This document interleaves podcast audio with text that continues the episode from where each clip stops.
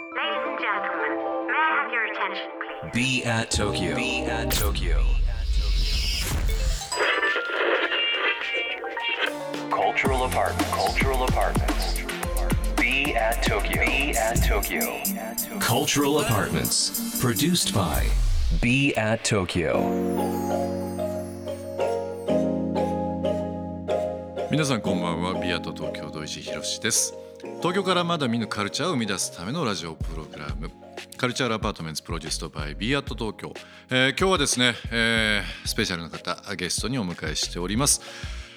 辻本智彦さんです、えーまずは簡単ですが、えープロフィールをご紹介させていただきますえーシルク・ド・ソレイユにて日本人ダンサーとして初めて起用されマイケル・ジャクソンイモータル・ワールドツアーにご出演、えー帰国後振付師としてさまざまなアーティストのミュージックビデオでの振り付けなど担当されているということですね。来年、えー2月になりますね、えー話題ですけども舞台「千と千尋の神隠し」の顔なし役としてご出演を予定されているということです、えーそれでは早速ですがお呼びいたします。辻本さんです。どうも。どうもよこんばんは。よろしくお願いします。ろしくお願いします。この間ね、あのこのまあ収録やってますけど、ビアットのこのスタジオですね、ラフォーレの6階にありますけど、おでイベントあった時にちょっといろいろお話しさせていただきました。それ以来になりますけど、はい。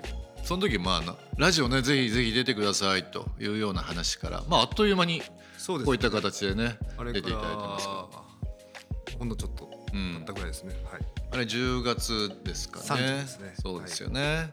今日は公開収録ということで、えー目の前にですね、えーお客様いらっしゃってますけども、先にじゃあ一言辻本さんの方からですね、ぜひぜひ皆さんお越しいただいてるのでコメントいただきたい。えーっと見に来ていただいてありがとう。優しいな。いや本当は嬉しいですね。えーこうやってうん。あまり僕思い出したんですけども今ふとええ僕はあのー本当に20代の頃から髪の塩対応って言われたんですよね。僕本当ファンとかそういう人に対してえ全く無視だったんですよえね。うんうん。若い時は？若い時は、うんあのファンは自分の芸事を腐らすと思っちゃったんです当時あのまだ技術があの大したことないのにうん。なぜこんな僕を応援するんだろうって気持ちがあってでそういうファンの方は何をやってもこう、まあ、良かったよって言ってくれる人が多かったのでなるほどね。なんかちょっとその人たちは色眼鏡で僕を見てんじゃないかと思うのとあと舞台とかええ踊りよりもプライベートを知りたがるという 傾向があるのに気づいて、なるほどね。はい、そこから逃げるようになりました。実際まあそれがねまあ昔の話ですけど、まあ今プロフィールの方でもご紹介しましたがまあ本当にあの近年ですねいろんな活動をされてて、まあこの B アットでもお子さん向けのイベントもねさせていただくなど、本当にあの幅広い、えーファンをですね、えーもうお持ちというかもうなんて言いましょうかね。やっぱり辻本さん今日来ていただく時に僕もいろいろ思ったんですけど人間的にものすごいやっぱり魅力的で。本当ですか？だからこの1週間のねこのラジオ番組ではありますけどまあもちろんあの最近のお話はそうですし普段、えー取材ですとか声としてなかなか聞けないこともしっかりちょっと聞いていきたいなはいと思っておりますのでよろしくお願いします。お願いします。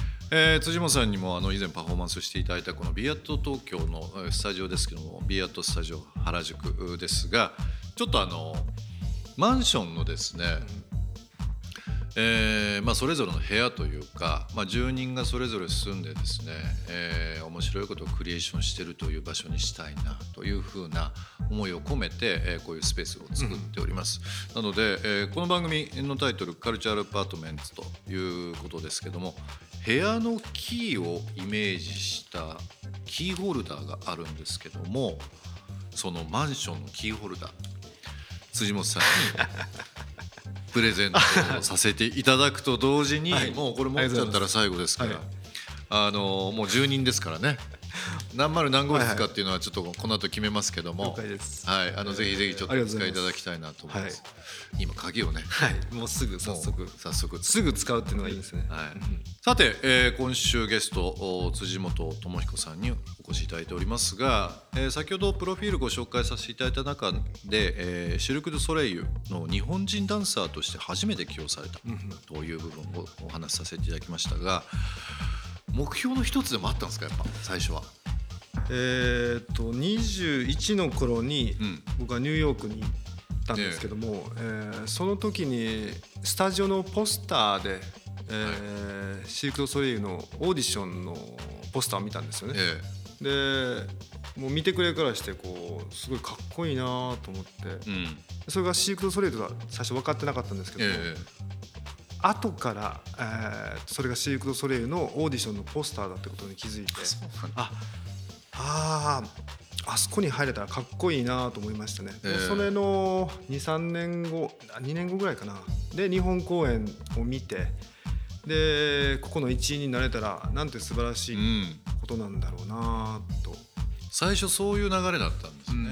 あの渡米された時えー21歳っていうふうな話でしたけども、幼い時から体を動かすとかなんかどう将来的に振り付けとかダンスとか そういう道。将来に的に振り付けとかはないですね。全くうん。僕ダンスとは無縁だったので、ん。えー小中高と僕バスケットボールをやってまして、ええ。ーで高校生の時にうん。大学まではやらないなと思ってたのもあって、でバスケットをやめなくてはならない。でその時に体を動かして引き続き遊びたいなと思ってたんですよね。ええええそれでバスケットボールがなくても遊べるのはあダンスっていいなと思って。ふと？ふと。誰かのこう例えば先輩とか。いや全く自発的にです自発的に。うん。今って例えばこう学校の教育プログラムに入ってたりだとか、ダンスって多分この5年10年前よりうん。は圧倒的にこうそうですね。やれる環境もそうですし、学べたりだとか知る、情報っていうのも増えたじゃないですか、うん。当時ってやっぱり当時は限られてました？えっ、とねタウンページで探すぐらいですよ。タウンページです。タウンページ知らない知らないんですよね。今。も、はい。タウンページで？そうです。ダンス教室とかダンス。18の頃ですね。僕調べました。土井地さんと同い年です。同い年、はい。だったらもうインターネットもないし。ないですね。で高校の一番近くのスタジオで、えー高校3年生の時かな。うん。あのレッスンを受けに行ったのを覚えてます。当時、えーまあ、結果論かもしれないですけど、うん。日本人でこう初めてねシルク・ドゥ・ソレイユ出られるわけですけど男男性として。なんかこう自分なりのこう燃え上がるうーなんでしょうエネルギー。それは負けん気とかいつか何か有名になってやるとかいろんなこうパワーあったと思うんですけど何が操作したえっ、とね有名は僕ないですね。うん。有名になろうとは一つも思わない、うん。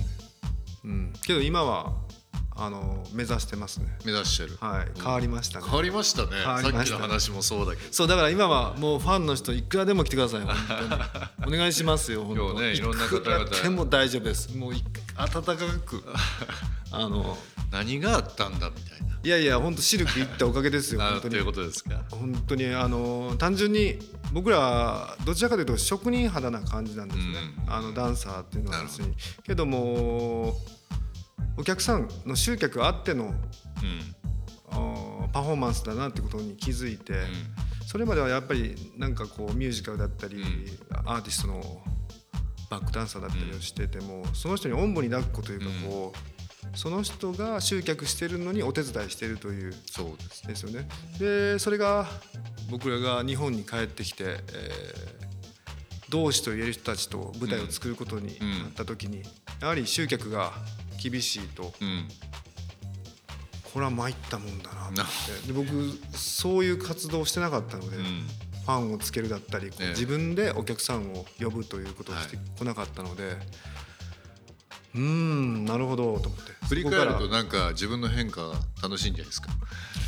今ねらいやけど本当に僕あの情熱大陸に出たんですけども、えその時もそのその時のプロデューサーに僕は有名になりたくないんだって言ってすごい怒ってました。でじゃあ出なきゃいいんだと思うけども僕が嫌なのはちゃんと理由があるんですよ。あの家を出て、ああの人知ってるって言われるのが嫌なんですよ。自分の家の周りで知られてるのが嫌だなと思って。で舞台だと見に来てるというか、えー、見に来てもらって知ってるとかあると思うんですけど、えー、テレビを出たら無条件に「あなたはそういう人でしょ」っていう顔で見られそうな気がして何かこうねもうちょっとこうガツガツ歩いてるのが 綺麗に歩くような自分がになりそうで。自分らしくいな、ね、入れなくなっちゃうっていうこと、ね、っていう感じがして嫌だなと思ったんですけど今はね用意してます。どんと、はい、用意してます。用意してますよ、ね、カルチャーアパートメント produced by BE AT TOKYO ここで1曲。今週は辻本さんに選曲をお願いしています。曲のご紹介の方よろしいでしょうか？はい、えー、獣の名前。featuring HANA、えー、 ROTH BART BARON です。単純に好きカルチャーアパートメント produced by BE AT TOKYO 今週は辻本智彦さんをお迎えしています。明日も引き続きよろしくお願いいたします。よろしくお願いします。